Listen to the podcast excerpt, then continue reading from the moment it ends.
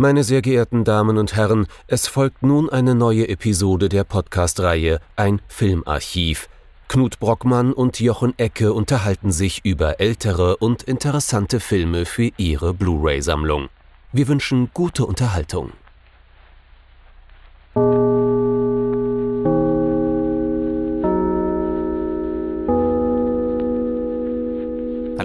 Hallo Jochen und hallo liebe Zuhörerinnen und Zuhörer zu einer neuen Episode von unserem Filmarchiv. Wir haben letzte Woche uns ins Jahr 1974 zurückbegeben und haben den wunderbaren Film Martha betrachtet. Dieses Mal haben wir uns gedacht, komm, bleiben wir doch im gleichen Jahr und haben uns einfach mal über den Teich begeben. Was haben wir uns denn angeschaut, Jochen? Wir haben uns angeschaut The Conversation, der Dialog äh, von Francis Ford Coppola ein, wenn nicht sogar der paranoide Thriller der 70er Jahre. Genau, und da es ein Film über Paranoia ist und aus den 70er Jahren stammt, ist es auch wirklich so etwas wie einer meiner Lieblingsfilme. Ich gebe es gerne zu und deswegen freue ich mich jetzt gleich auf ein paar enthusiastische Worte.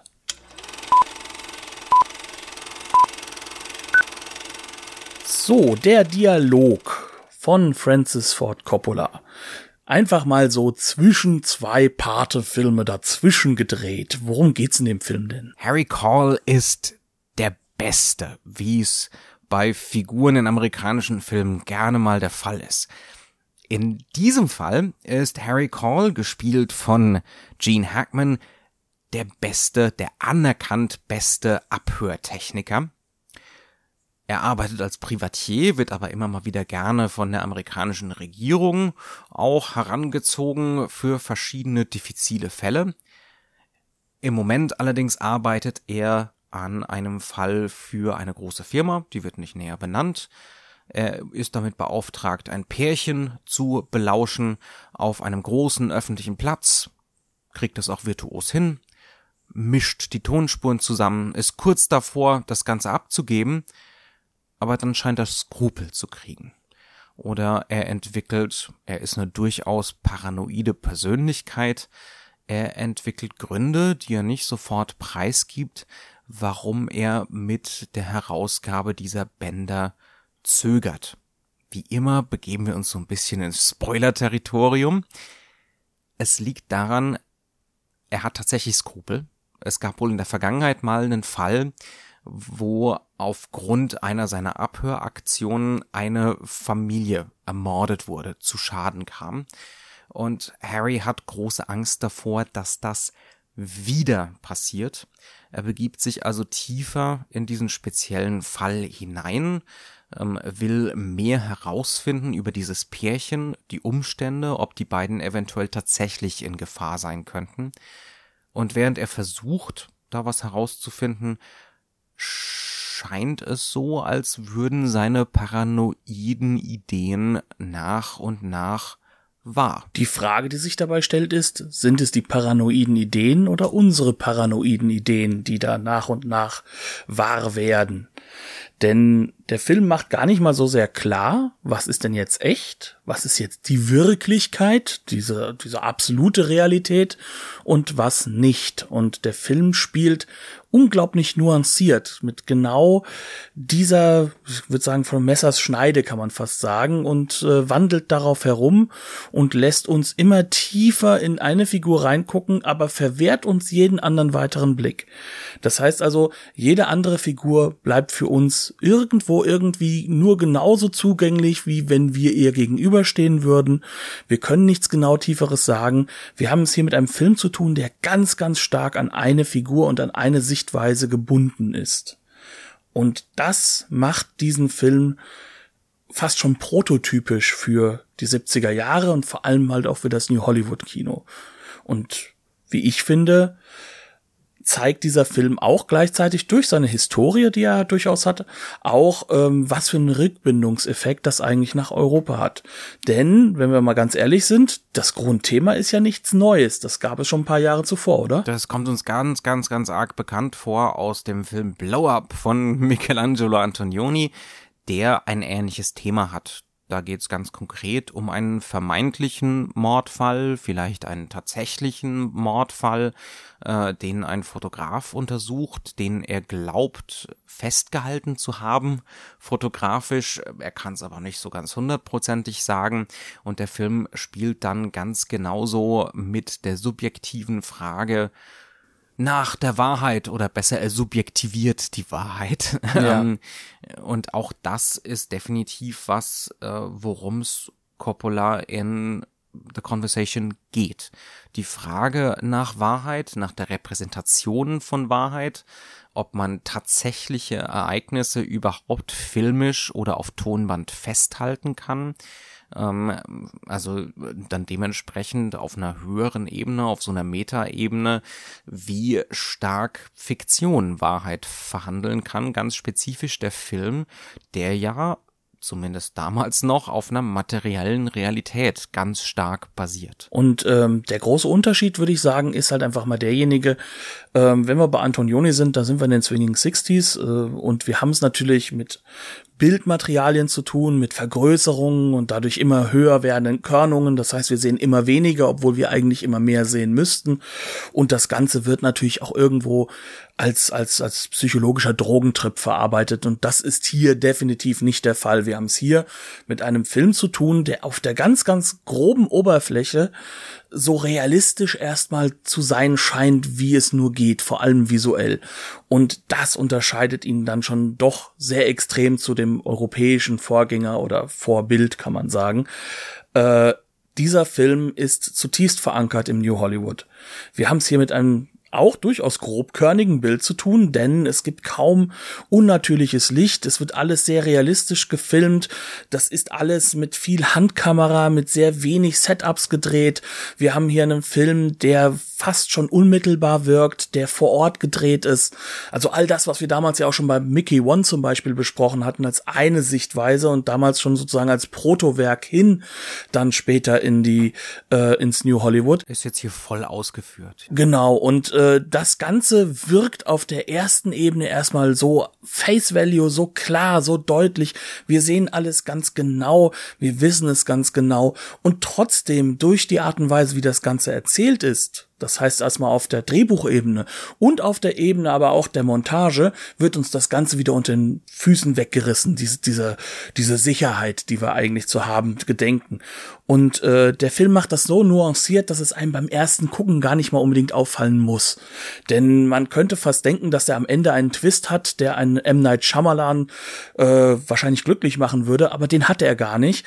Ähm, ohne dass wir jetzt zu tief darauf eingehen wollen jetzt schon. Wir müssen ein bisschen spoilern. Ja, ich gehe davon aus, indem er nämlich dann auflöst, was sie in Wirklichkeit gesagt haben könnten, aber ich bleib bei dem es gibt, könnten. Es gibt eine Auflösung, ganz ja. genau. Also es, äh, es scheint sowas wie die Wahrheit zu geben über dieses Gespräch, was da ganz am Anfang des Films zwischen diesem Pärchen aufgezeichnet wird. Ähm, das Ganze wird am Ende aufgelöst mit Sollen wir es sagen? Ja, klar. Es ging um eine Verabredung zum Mord. Das heißt also, das Pärchen, das ist, äh, sie möchte ihren Ehemann um die Ecke bringen. Das äh, bedeutet für sie nicht nur Freiheit in der Liebe, sondern auch erheblichen finanziellen finanziellen Zuwachs, weil er eben ein großes Tier bei dieser Firma ist. Und dieser Mord scheint dann auch tatsächlich stattgefunden zu haben. Ähm, das heißt also, wir kriegen am Ende sowas wie eine eindeutige Auflösung der ganzen Sache präsentiert. Ähm, Harry hatte also scheinbar Unrecht damit, sich Sorgen um dieses Pärchen, ganz spezifisch um die junge Frau zu machen, denn das waren wohl die Täter. Aber, und jetzt kommen wir zu dem Punkt, der ganze Film hat uns vorher schon so viele Konstrukte und Konstruiertheiten eigentlich vorgeführt, dass wir eigentlich an der Hand haben, dass wir sagen können, wir wissen gar nicht, ob das objektiv ist, weil dieser ganze Film, der ganze, die ganze Sichtweise ist die einer subjektiven. Und Trotz des realistischen Filmbildes ist alles andere, wie die Kamera sich bewegt, an wen sie gebunden ist und wie das Ganze montiert wird, eben nicht realistisch und damit auch nicht objektiv, sondern vollkommen subjektiv gestaltet, womit wir sagen müssen, wir wissen gar nicht, ob der Film so ausgeht, wie er ausgeht. Es scheint nur so, ähm, um genau zu sein, war ich, als ich ihn jetzt ähm, neulich für den Podcast mal wieder geguckt habe, äh, nach langer Zeit wieder, fast so ein bisschen enttäuscht darüber. Hm. Oh, mh, hm, jetzt kommt hier eine eindeutige Auflösung. Aber bei längerem Nachdenken drüber ist die alles andere als eindeutig. Steigen wir doch ein bisschen in Details ein. Ähm, ich würde zum Beispiel ganz gerne drüber reden, wie der Film von Anfang an paranoide Harry Calls aus uns macht, über seine Erzählweise und darüber, wie die Figuren eingeführt werden, insbesondere Harry selbst. Am Anfang vom Film bekommen wir ein Bild dieser Figur, das ist eiskalt. Man kann es nicht anders sagen. Das ist wirklich so dieses klassische, der amerikanische Experte. Der, he's the best at what he does. Ähm, er macht das Ganze nur fürs Geld, das betont er immer wieder. Ähm, er ist wirklich sehr, sehr gut. Er baut seine Gadgets fürs Abhören alle nur selbst. Auf eine Messe geht er eigentlich nur für Abhör, äh, für Abhörgeräte eigentlich fast nur, um sich drüber lustig zu machen und über das Zeug der anderen zu sagen, das ist alles Schrott. Ähm, er wirkt also wie eine zutiefst unsympathische Gestalt als der Abhörende. Aber so nach und nach, und das wäre das klassische Hollywood-Prinzip, ja, wir kriegen diese, diesen starken ersten Eindruck der Figur und auf dieser Basis können wir unsere Hypothesen bilden und das ist auch einigermaßen verlässlich. Aber das ist ein New Hollywood-Film ähm, und New Hollywood wirbelt bekanntermaßen alles durcheinander. Und nach und nach kriegen wir mehr Exposition. Die Exposition ist also verteilt über den Film. Überhaupt sehr untypisch für das klassische Hollywood, solange es kein Noir ist. ja? Ähm, und wir kriegen nach und nach mit, hm, der Typ verbirgt eigentlich nur, dass er eigentlich eine ziemlich sensible Natur ist, der mit den Männlichkeitsritualen seiner ganzen Kollegen nicht ganz gut klarkommt, ähm, die über weite Strecken alle abstoßend sind. ähm, er ist tatsächlich verliebt in eine junge Frau, kann ihr das aber auch nicht mitteilen und schafft es sich nicht da zu öffnen, ähm, woraufhin sie mit ihm Schluss macht. Er wird wiederholt immer wieder betrogen und ja, er will um jeden Preis verhindern, dass noch einmal aufgrund seiner Ar Arbeit irgendetwas Schlimmes passiert. Das heißt also, er ist eigentlich eine sehr moderne Gestalt, ja, also so ein, so ein Technikfreak, so ein Tüftler, ein bisschen introvertiert, äh, der sich gemein macht mit einer größeren Maschine, ähm, und dabei nicht verhindern kann, dass seine Techniktüfteleien immer mal wieder für Sachen eingesetzt werden, ähm, die nicht ganz koscher sind. Silicon Valley sound familiar? Deutlichst, deutlichst. Also man kann schon wirklich sagen, es ist hier so, dass wir es mit einer Figur zu tun hat, die wahrscheinlich in ihrer Vergangenheit auch mal der festen Überzeugung war, wie alle um sie herum, dass ihre Kontrolle im Detail, die sie ja durchaus hat, weil er kann alles abhören. Er kann wirklich, wie kein anderer, kann er hingehen und kann mit nur drei verschiedenen äh, Abhörmechanismen äh, selbst auf einem groß, äh, ja, man kann schon sagen, so einer Art Parkanlage, wo unglaublich viele Leute sind und wo sich die Leute, die er abhören muss, die ganze Zeit bewegen und wo er kein Mikro in der Nähe hat, er kann sie trotzdem abhören. Also das heißt, er hat eine enorme Kontrolle in dem Schaffen dessen, was er technisch drauf hat. Aber er hat keinerlei Kontrolle über das, was gesellschaftlich darüber steht.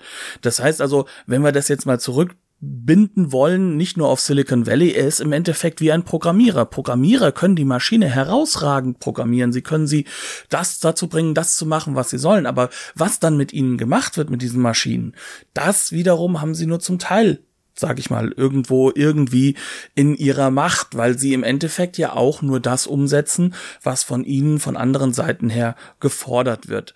Und äh, in diesem Film wird das mehr als deutlich gemacht, dass wir es hier eigentlich mit einem, man könnte fast schon sagen, Nerd-Dilemma zu tun haben. Mit jemandem, der zwar unglaublich fähig ist auf der einen Seite, seine Sachen zu machen, der aber das große Ganze natürlich, wie wir alle, ganz und gar nicht im Griff hat. Aber damit halt auch nicht klarkommt, weil er eben eine Inselfähigkeit hat, etwas zu machen, was ihn durchaus in die Situation reinversetzt, dass mit dem, was er tut, er auch Schuld auf sich laden kann. Aus diesem Grund ist Harry auch, glaube ich, ein sehr, sehr christlicher Mensch, weil das wird in diesem Film auch mehr als Catholic deutlich gemacht. Guild, Catholic Guild. Ja, All over the place, ja. ja, Coppola. Country. Da Ja. kommen wir zum autoristischsten Element. Absolut. Ja, Ähm, das heißt also, wir haben diese, diese Unzuverlässigkeit oder diese Unvorhersehbarkeit schon in der Hauptfigur angelegt und darin, wie die Exposition für diese Hauptfigur geliefert wird. Das ist einerseits distribuiert ja, durch, Ja. durch die ganze Geschichte. Was haben wir denn noch so? Wir haben auch gleichzeitig dadurch, dass wir im Endeffekt am Anfang ja eine Tonaufnahme haben, die gemacht wird, also die erste Exposition, da spielt Harry nur im Hintergrund eine Rolle. Wir haben im Endeffekt diese Situation, die ich vorhin beschrieben habe. Wir sehen von ganz, ganz weit oben noch in den Titles, ähm, wie wir so langsam auf diese Szenerie hin, hinuntergehen, wo dann irgendwann dieses Pärchen entlangläuft, wo wir das auch irgendwann identifizieren. Und wir merken dann erst, dass hier eine Tonaufnahme stattfindet und dass diese unvollständig ist. Das heißt also, wir kriegen immer wieder Risse zu hören, wo dann plötzlich nur noch ähm, ja, so, so eine Art Datenheulen oder Datenzassern Es gibt wahnsinnig Zittern viele ist. Quasi digitale Störgeräusche, seltsame elektronische Störgeräusche in dem Film. Da reden wir dann gleich noch drüber. Genau, und diese Geräusche sind im Endeffekt das, was eben gerade nicht richtig aufgenommen werden kann. Und diese Szenerie, dass diese beiden dort entlanglaufen, dass sie ähm, auch etwas besprechen, wird immer wiederholt. Es wird noch mehr wiederholt und noch mehr wiederholt. Sprich, wir haben im Endeffekt eine Rückkehr dahin. Mal haben wir diese Rückkehr ganz bewusst, weil er gerade diesen Ton zusammenschneidet, weil wenn er die drei Mikros hat, dann erfährt er immer mehr von diesem Dialog. Es wird immer mehr klar, was gesagt wird. Auf der anderen Seite ist es aber auch so, dass er im Kopf, also in seinem Denken immer wieder zurückkehrt. Was bedeutet, wir haben plötzlich einen Bruch hier, dass wir plötzlich von dem Filmbild, was uns etwas im Jetzt, also in dem, was in der Zeitleiste des Films passiert, wegnimmt und wo wir dann plötzlich ähm, Übergangslos. übergangslos plötzlich in dieser Szene drin sind, die wir schon kennen und die immer wiederholt wird und auch immer wieder klarer gemacht wird, auch mit leichten Annäherungen, dass wir halt sozusagen mal eine etwas andere Darstellung haben, dass wir mal nur die Nahaufnahmen haben, zum Beispiel aus der Komplettsequenz vom Anfang. Und das Ganze ist natürlich auch dafür da und distributiert uns immer wieder weitere Informationen wiederzugeben oder scheinbar wieder, äh, Informationen zu geben, weil wir können ja nie sagen, was ist jetzt echt daraus? Und zwar spätestens dann, wenn es um den Ton kommt und um einen ganz speziellen Satz in diesem Dialog, den wir glasklar zu hören scheinen, aber der wechselt ja über den Film hinweg leicht und kriegt dadurch immer wieder einen anderen Kontext und immer wieder eine andere Stoßrichtung, wodurch wir irgendwann erfahren, das ist jetzt das subjektive Hören unseres Hauptcharakters. Mit anderen Worten, es ist ein Film im Kern über Filmanalyse. also es geht tatsächlich darum, dass unsere Hauptfigur und wir mit ihr denselben Film angeblich ein verlässliches Dokument materieller Realität immer wieder anschaut, immer wieder analysiert und je nach Kontext und je nachdem, wie stark der Ton mittlerweile rekonstruiert ist, ähm, neue Schlüsse draus zieht.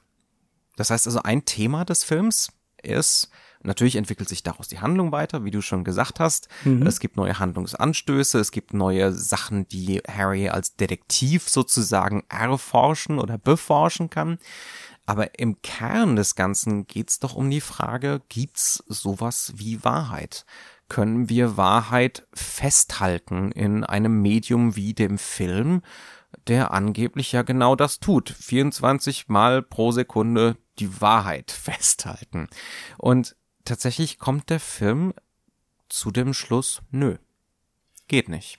Und damit sind wir wieder in einem höchst politischen und aktuellen Terrain, kann man sagen. Denn die absolute Vermessung von uns findet ja auch gerade statt und bietet uns eine scheinbar nicht subjektive, sondern rein objektive Sicht auf uns, aus der wir Schlüsse ziehen können. Es ist tatsächlich dann im Film so, dass Harry zwar glaubt, immer mehr über diesen Dialog, über dieses Gespräch zwischen dem Pärchen zu lernen äh, und immer näher an die an, an die Wahrheit, äh, an Antworten zu kommen, ähm, Allerdings ist es so, dass ihn das nicht ruhiger macht. Im Gegenteil, je näher er an die vermeintliche Wahrheit kommt, desto emotionaler wird er, desto mehr Zwangsgedanken entwickelt er, desto verzerrter wird sein Blick auf die Realität, was uns dann zu einer letzten absolut grandiosen Sequenz führt und eigentlich ins Herz der Unzuverlässigkeit der Subjektivität dieses Films. Ähm, und dann letztendlich dazu, dass wir diesem Film eben keine eindeutige Lesart zuordnen können. Es eben nicht eindeutig so ist, dass ein Pärchen hier einen Mord geplant hat. Wir landen am Schluss in einer sehr, sehr berühmten Sequenz mit Harry zusammen in einem Hotelzimmer, das Pärchen ist im Zimmer nebenan. Harry steht völlig neben sich. Er bringt seinen Abwehr, seine Abwehrmechanismen zum Einsatz, bekommt wieder nur unzuverlässige Daten dadurch. Und ab dem Zeitpunkt, wo er eigentlich aufhört zuzuhören, ähm, sondern versucht tatsächlich einen Sichtkontakt herzustellen, äh, können wir uns gar nichts mehr sicher sein. Man kann es nicht anders sagen. Wir bekommen blutbeschmierte Hände zu sehen, Sachen durch Sichtschutze hindurch, die einen Mord anzudeuten scheinen. Wir bekommen krasseste elektronische Experimente im Soundtrack mit. Dafür zeichnen sich wohl auch Walter Murch, der Cutter, für verantwortlich. Ähm, es gibt unglaubliche Bilder von Toiletten, die, äh, die überflutet werden und es strömt Blut heraus alles Sachen, die beim ersten Mal ansehen vielleicht sagen, yep, hier wurde eindeutig jemand ermordet. Aber beim zweiten Mal oder beim länger drüber nachdenken, kommen wir eigentlich wieder zu den Strukturen der Schauergeschichte.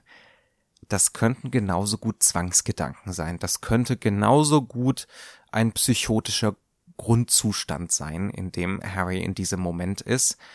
Es ist völlig unmöglich zu sagen, nicht nur, ob die Bilder der Aufzeichnung des Dialogs authentisch sind, sondern, sondern auch gegen Ende hin, ob die Filmbilder selbst, der eigentliche Film, in irgendeiner Form verlässlich ist. Ähm, auch das eine spannende Sache. Ähm, ich glaube, es wird viel zu wenig geredet über Francis Ford Coppola, den Regisseur von Schauergeschichten. Aber The Conversation ist in seiner Grundstruktur eine Schauergeschichte. Äh, das ganze Ding wandelt, wie du es schon gesagt hast, äh, auf der Grenze zwischen gibt es diese oder jene Erklärung dafür. Ist Harry psychotisch oder ist er hier wirklich einer Sache auf der Spur? Ähm, wir haben hier natürlich keine übernatürliche Lösung, das heißt, es ist eher so eine säkulare Schauergeschichte.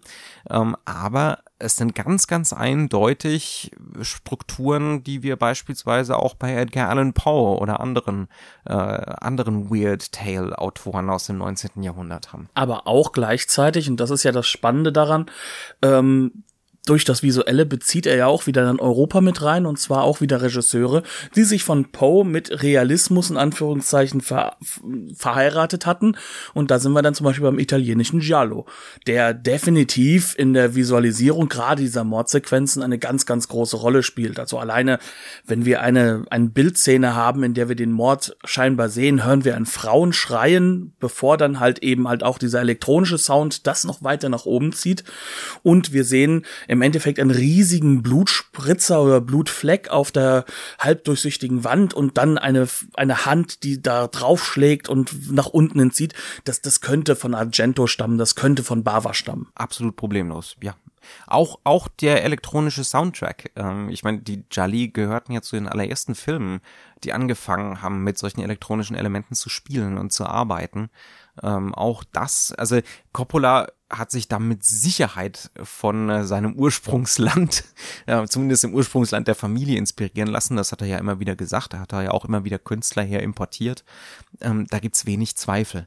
Das heißt also, ähm, im Kern geht es in diesem Film auf, eine, auf einer Ebene. Das ist natürlich nicht die wichtigste oder die einzige Interpretationsebene, aber es geht tatsächlich um diese Zuverlässigkeit von Bildern, von filmischen Bildern, ähm, von Aufzeichnungen, dem Wahrheitsbegriff. Wir, wir sind eigentlich schon in so einer postmodernen Zone. Ja, also wir befinden uns in so einem Loop zusammen mit der Figur. Ähm, wir können immer wieder dieselbe Aufzeichnung uns angucken. Wir kommen immer wieder zu anderen Ergebnissen. Es gibt nichts Authentisches. Es gibt nichts Echtes. es gibt nur die Simulation sozusagen. Da also, sind wir auch in der richtigen Zeit, ganz ja, ehrlich. Ja, ähm, also das ist alleine deswegen ein, ein hochinteressanter Film. Was das Ganze natürlich ein bisschen weniger postmodern macht, ist, wie schrecklich das für die Figur ist, wie traurig dieser Film endet. Ähm, und das ist eine echte Trauer, keine ironische oder so. Oh nein, also der Film an sich versucht auch das ironische Brechen, was dann, sage ich mal, äh, gerade so in dem späteren Kino, was als extrem postmodern gilt, ähm, gerade wenn wir jetzt halt auch gerade mit über Tarantino oder ähnliches reden, wo dann halt, sag ich mal, diese nächste Generation von Movie Brats dann halt auch irgendwann aufkommt, die nur noch reines äh, Collage-Kino zu machen scheinen, das, das versucht der Film total zu vermeiden. Also er hat wirkliches sichtliches Interesse an dieser Fragestellung, wie ja auch viele von den postmodernen Philosophen das mit Sicherheit auch nicht unbedingt ironisch gemeint haben, sondern sich halt ja auch gerade gerade mit, mit, mit dieser Fragestellung über Realität, über ähm, die Möglichkeit von Realität, über die Abbildung von Realität unterhalten haben, die sie als nicht möglich wahrgenommen haben, sehr häufig. Ähm, dass wir halt schon wirklich auch fest davon reden können, dieser Film hat eine gewisse tiefe Trauer mit der Figur und wenn wir den Film schauen, er macht sich mit dieser Figur auch eins. Das heißt also, wir haben gar keinen anderen Bezugspunkt. Und das ist wiederum so eine Sache, da müssen wir, glaube ich, auch mal über die Konstruktion des einzelnen Bildes, über die Montage dieses Filmes reden. Denn äh, wir hatten mal ganz kurz über die Kamera geredet, darüber, dass das Setup natürlich ein sehr, sehr einfaches war. Es ist kaum Licht hinzugefügt worden, es ist fast nur realistisches Licht, es ist alles vor Ort. Es ist auch wenn man sich die Making-of-Videos auf der Blu-ray anschaut, das sind authentische Making-of-Sachen aus den 70ern dabei man sieht da kaum mal einen Scheinwerfer rumstehen. Ähm, es ist, glaube ich, wirklich unglaublich viel mit Available Light gedreht hier. Ja. Was man auch an der Qualität mancher Bilder dann merkt, wo man dann merkt, dass dann irgendwann das Material doch an extreme Grenzen gebracht wurden. Plus halt natürlich, dass der Film sehr, sehr körnig wirkt. Auch hier wiederum selbst äh, die Enthusiasten und den Blu-ray-Zuschauern, das ist kein Fehler irgendwo, wie der Film auf Blu-ray übertragen wurde. Das ist halt einfach wirklich das Ausgangsmaterial. Aber wenn wir uns darüber unterhalten, wie das Bild gemacht ist, dann müssen wir auch schauen, wie das wirklich montiert wurde und wie vor allem das auch mit dem Ton zusammenläuft. Und da denke ich, müssen wir über den Herrn Merch noch mal ein bisschen genauer reden. Der Mann hat nämlich hier schon wirklich einzigartiges geleistet, kann man sagen. Der ganze Film ist in seiner Konstruktion so gebaut, dass er zwar schon irgendwie irgendwo dem Hollywood-Klischee in Anführungszeichen oder, oder der Hollywood-Norm, das ist das bessere Wort, gehorcht, ein Continuity Continuity-Editing zu haben.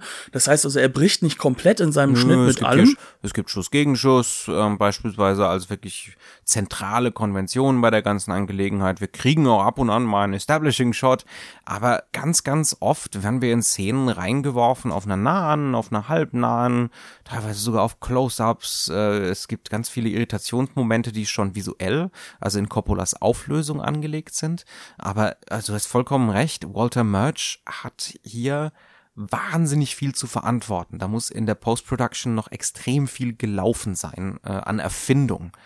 Ganz konkret. Und das macht sich auch in der Hinsicht einfach deutlich, dass dieser Film in seinem ganzen Sounddesign, das hatten wir schon mal erwähnt, er hat ja von Haus aus eigentlich ein Monofilm, das heißt also, wir haben eigentlich jetzt nichts groß mit irgendwelchen 5.1 Anlagen Sounddesign zu tun, irgendwelches Direktionales, aber wie er zum Beispiel die Geräusche designt, wann er welche Musik bringt, wie er mit der Musik arbeitet, aber halt auch, wann er den Sound rückbindet auf das aktuelle Filmbild, wann er mit dem Sound vorgreift, wann er mit dem Sound rückgreift auf eine Szene, die schon längst im Bild wieder vorbei dabei ist. Also es gibt und ganz viele Verklammerungen. Genau, ja. ja. Äh, auch so irritierende Verklammerungen, dass irgendwelche Tonbandgeräusche in die vorhergehende Szene reinlaufen und man weiß gar nicht, wo kommt das Geräusch her. Und dann wird es erst ein paar Sekunden später aufgelöst. Das sind Sachen, das sind Stilmittel, die hat man heute mittlerweile x-mal gesehen. Hier waren sie aber erfunden. Genau, und sie werden nicht erfunden, einfach nur, damit man ein neues Stilmittel hat und, und äh, sie sind definitiv nicht dafür da, äh, den schönsten Ästheten des Jahrhunderts irgendwo zu küren, sondern sie haben haben alle immer eine Rückbindung auf den Effekt hin zum Publikum. Sprich, wie wird der Film wahrgenommen? Was macht das mit unserer Wahrnehmung? Wie wird unsere Wahrnehmung auch enthoben? Wir hatten ja auch schon davon geredet, dass immer häufiger Bilder rein montiert werden, die zum Beispiel gar nicht mit der aktuellen Szenerie zu tun haben. Dann läuft auf der Tonebene der Ton im Jetzt quasi weiter. Manchmal geht es auch hin, dass wir sozusagen ne, nichts anderes haben als eine Montage von ähm, wiederum dem Bild, was am Anfang aufgenommen wurde, von dieser Sequenz, die, die sozusagen die Establishing-Sequenz ist, ja, von dem Dialog. Und das zusammen fast schon in einer Art von Parallelmontage implementiert haben zu dem, was jetzt passiert, was aber ganz glasklar keinerlei realistischen Effekt hat, sondern nur dafür da ist zu zeigen, hier, hier findet was im Hinterkopf des, des, desjenigen statt, der gerade äh, mit uns diese Welt, also die reale Welt in Anführungszeichen erlebt. Und das macht der Film im Schnitt mehr als virtuos und nicht so, dass das uns jetzt beim ersten Mal gucken wirklich so extrem auffallen würde. Vor allem jetzt als modernes Publikum nicht. Und das ist alles hauptsächlich designt dazu, uns Einblicke in Harrys Psyche zu geben. Da, dazu ist es ganz, ganz häufig da. Einfach diese Zwangsgedanken. Ja. Also dieses Nachhallen, dieses, dass bei ihm im Kopf dieser Dialog quasi in einem Loop läuft, dass er das gar nicht abschalten kann. Ähm, Gerade gegen Ende des Films hin ist es ganz eindeutig und es ist wahnsinnig eindringlich. Es ist schwer vorstellbar, dass das alles komplett angelegt war. Also das sind Sachen, die wirklich im Schnitt gefunden wurden, viel davon. Ähm, und da gebührt Walter Murch, der im Übrigen auch ein wirklich tolles Buch über Filmschnitt geschrieben hat, äußerst empfehlenswert. Da gebührt Murch jede Menge Ehre dafür. Ähm, auch im Schnitt macht er sehr interessante Sachen. Ähm, der ganze Film, ich habe es schon ein bisschen gesagt, ist ein bisschen fragmentierter fotografiert und angelegt als so der normale Hollywood-Film. Es ist immer noch Continuity Editing, ähm, aber es ist zum Beispiel von Coppola häufig so angelegt, dass eine Figur aus dem Frame läuft und dann in der nächsten Einstellung wieder in den Frame rein, was durchaus unüblich ist, insbesondere im klassischen Hollywood. Da sind wir ja natürlich hier schon längst nicht mehr, ähm, aber es wird mit ziemlicher Insistenz gemacht, ja, ähm, dass, dass Frames leer stehen bleiben und der Merch macht das nochmal der, der gibt da noch mal einen oben drauf. Ja, also prinzipiell könnte man solche Sachen zum Beispiel zusammenschneiden, so dass die Figur nicht ganz aus dem Frame geht. Man schneidet dann zum Beispiel auf dem letzten Schnitt, geht in die Bewegung mit rein im Schnitt und dann kann man den Schnitt so ein bisschen verstecken. Man kann also dieses, dieses harte, fragmentierende von dieser Drehweise kann man ein bisschen abfedern. Aber Walter Murch macht das exakte Gegenteil. Der macht die Schnitte so hart, wie es nur irgendwie geht. Der lässt Sachen leer stehen. Ähm, der verklammert nur mit Tonbilder ähm, anstatt mit Bewegungen. Also er geht immer hart an die Grenze vom Continuity Editing. Man bekommt immer noch einen nachvollziehbaren Raum, ähm, aber es fühlt sich doch stark fragmentiert an. So fragmentiert und kaputt wie Harrys Psyche eben. Ähm, und auch da muss man wirklich sagen, da gebührt viel, viel Ehre. Ähm, ganz eindeutig dem Cutter hier. Ähm, aber auch generell die Kameraarbeit ist wahnsinnig nuanciert und psychologisierend. Es gibt eine unglaubliche Sequenz in der Mitte des Films. Äh, da findet eine Party in Harrys Büro oder Werkstatt statt. Also einer ähm, großen Halle muss man dazu sagen, was ja auch wieder Halle, auch arg metaphorisch gemeint. Kleiner Workshop, große Halle. Ja, ähm, ja innere Leere, ich höre dir trapsen und so. Ähm, und während dieser Party entfernt sich Harry mit einer Frau kurz von der Gruppe und zum ersten Mal im Film eigentlich öffnet er sich. Er öffnet sich dieser Frau und wird emotional und erzählt von seiner verflossenen Liebe. Und ähm, drei Sekunden später kommt einer, weil die Halle so groß ist, kann man da drin Moped fahren, kommt mit dem Moped angefahren ähm, und die Kamera zuckt quasi zurück. Es gibt einen Schnitt zurück in eine Totale und dann fährt die Kamera auch noch so schnell wie möglich von der Gruppe weg, wie sie nur kann, ähm, um so darzustellen, dass Harry wieder wie so eine Schnecke zuckend ins Schneckenhaus zurückwandert. Ähm, zu einem anderen Zeitpunkt, eigentlich ganz kurz danach, wird klar, dass jemand genau dieses intime Gespräch aufgezeichnet hat. Und jeder andere Regisseur würde uns ein Close-up von Harry geben, ähm, um seine Reaktion darauf zu sehen, weil das ist eine beschissene Situation. Man kann es nicht anders sagen. Ähm, was macht Coppola? Er zeigt den Rücken. Ja. Also wir müssen uns im Endeffekt in diese Figur selbst hineinbegeben. Und das ist etwas, was ganz deutlich in allem angelegt ist, was in diesem Film halt wirklich gebaut wurde. Man kann wirklich sagen, auch wenn wir wirklich behaupten können, in der Post-Production wurde noch einiges hinzugefügt, die Grundstrategie, wie dieser Film funktioniert, die ist von Anfang an in allen Figuren und in allem, was in der Pre-Production war, mit angelegt. Und da müssen wir, glaube ich, auch über zwei Dinge reden. Ähm, zum einen müssen wir über das unglaubliche Schauspiel von Gene Hackman reden, der hier, glaube ich, wahrscheinlich von seinen vielen grandiosen Performances vielleicht seine bei weitem beste hinlegt. Ich würde schon sagen, ja. Und ähm, das in einer unglaublich naturalistischen Art und Weise. Das heißt also, da ist es wirklich nur hinter den Augen passiert ist. Das ist kein Schauspiel für die Bühne. Das ist ein Schauspiel, das ganz glasklar weiß, hier ist vielleicht eine Kamera, das aber auch uns wirklich vollkommen in diese Figur realistisch eintreten lässt. Und ähm, dadurch, dass er das macht, wird halt überhaupt erst das, was wir ganz am Anfang genannt hatten, diese Distribution der, der Exposition, ne? Die wird dadurch erst möglich. Dadurch wird diese Figur auch erstmal sozusagen langsam enthüllt. Dadurch wird sie auch überhaupt erst langsam erfahrbar, weil wir ja auch immer mehr Informationen kriegen und dadurch so ein bisschen tiefer äh, unter die Oberfläche dieser Figur kommen, die ja sich schon ein riesiges und um, fast schon krasses, ähm, ja, kann man schon sagen, äh, wehrhaft, äh, wehrhaftes äh, selbst um sich herum nochmal gebaut hat. Und da heißt kommen wir. Harry Call. Wir haben noch gar nicht drüber geredet. Genau, das war nämlich der zweite Punkt. Da wollte ich nämlich auf dich hinweisen. Ähm, da haben wir nämlich ja nicht umsonst hier einen Anglisten sitzen, der natürlich den Nachnamen auch noch herausragend dekonstruieren konnte. Und da sieht man, wie früh das dann schon in Drehbuchzeiten, Ford Coppola hat das auch selbst geschrieben, ähm, wie das schon angelegt. Erklär uns doch mal, was heißt das mit diesem Call? Call ist die Fruchtblase, also die Schutzschicht um das Baby herum.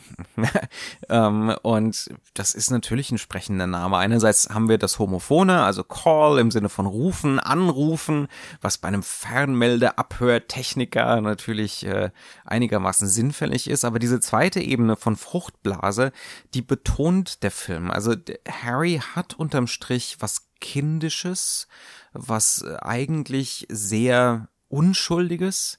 Ähm, er trägt auch so einen Mantel, der sieht auf den ersten Blick aus wie so ein ganz normaler Noir Trenchcoat. Aber wenn ein bisschen Sonne scheint, dann merken wir, das Ding ist ein Regenmantel. Das Ding ist durchsichtig. Ja, also er trägt da eigentlich ganz wortwörtlich seinen Call, seine äh, seine, Fruchtblase, seine schützende, äh, konstant mit sich rum und er schottet sich ab. Ähm, er, er will eigentlich weg ja, ähm, von, von dieser Gesellschaft, von den Leuten um ihn rum und er will auch zum gewissen Grad weg von seiner eigenen Verantwortung. Und diese Verantwortung ist es dann, glaube ich, auch, die dann dieses naive widerspiegelt, weil er nämlich gerade sich dieser erst gewahr wird. Und da kommen wir eigentlich auch wieder auf diesen prototypischen Nerd-Gedanken zurück. Er ist im Kern halt auch wirklich ein Mensch, der zwar Kontrolle in seinem Gebiet hat, wo er seine, seine Schaffenskraft auf die Perfektion gehoben hat, aber ihm ist früher in New York, wie der Film uns sagt, nicht bewusst gewesen, was das für Auswirkungen haben kann.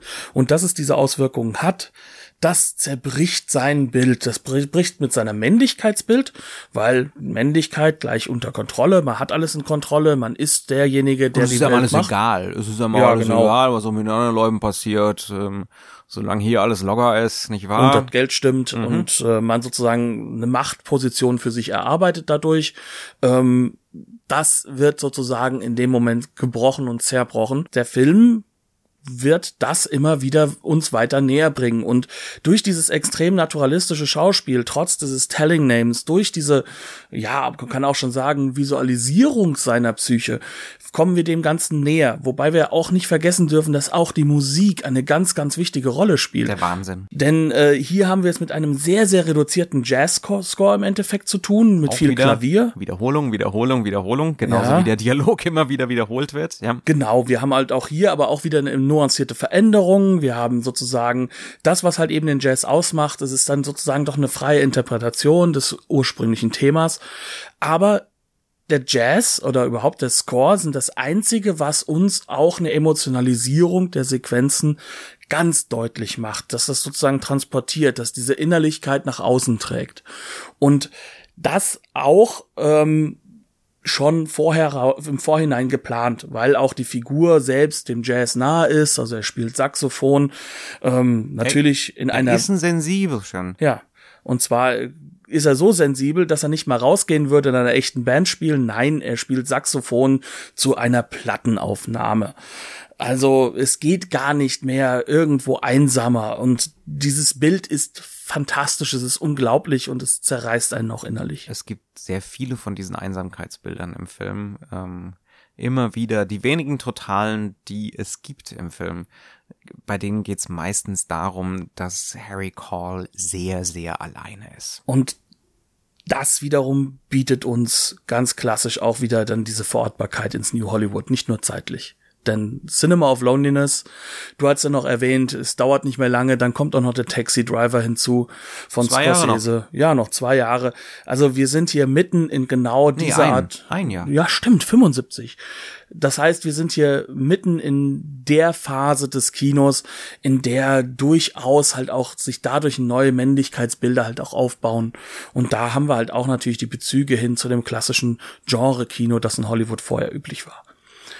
Aber ich denke, damit hätte ich grundsätzlich fertig. Ja, ja, ja, ich glaube, wir sind durch, auf jeden Fall. Wir haben das Wichtigste gesagt. Diesmal keine so arg aktuelle Veröffentlichung. Martha letzte Woche war aus dem Dezember. Das war relativ aktuell. Diesmal haben wir ein bisschen in die Mottenkiste gegriffen und einfach einen unserer persönlichen Lieblinge rausgeholt.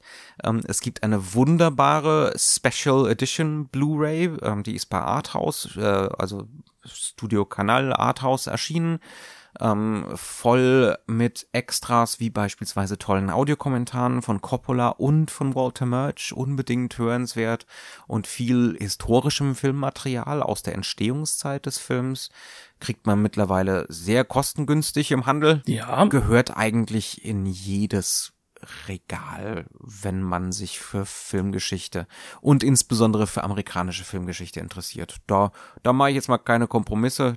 Das, das behaupte ich einfach mal so. Und ich werde das sekundieren. Das ist äh, für mich auch einer der Filme, anhand dessen man schon fast eine komplette Periode erkennen kann. Und er macht dazu auch noch richtig Spaß zu gucken. Ist ein unglaublich emotionales Erlebnis, sich in diese Welt der Paranoia mit Gene Hackman hineinzubegeben. Das wär's dann aber auch von meiner Seite.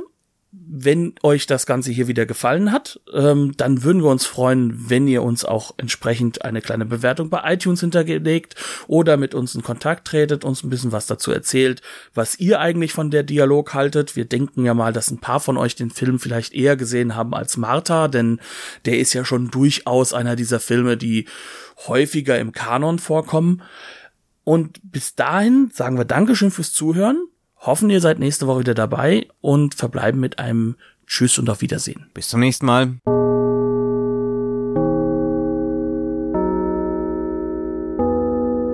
Ein kleiner Nachtrag. Direkt nach der Aufnahme unseres aktuellen Podcasts haben wir gehört, dass das Filmfestival Terza Visione auch dieses Jahr wieder stattfinden wird. Dies ist ein Filmfestival für italienische Genrefilme.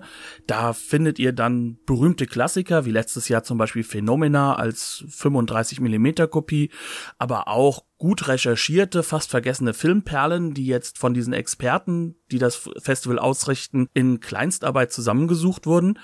Und für dieses Jahr wurde auch eine Crowdfunding-Kampagne gestartet, über die wir euch berichten möchten. Ihr könnt mehr dazu erfahren unter www.startnext.com slash terza-visione. Dort könnt ihr erfahren, was es mit dem Filmfestival auf sich hat und dieses dort auch entsprechend unterstützen. Ich glaube, das ist eine gute Sache, die wirklich, wirklich wichtig ist für unseren Standort hier. Wir wünschen den Machern des Festivals auf jeden Fall viel Erfolg damit und werden auch dieses Jahr mit Sicherheit im Publikum mit dabei sein.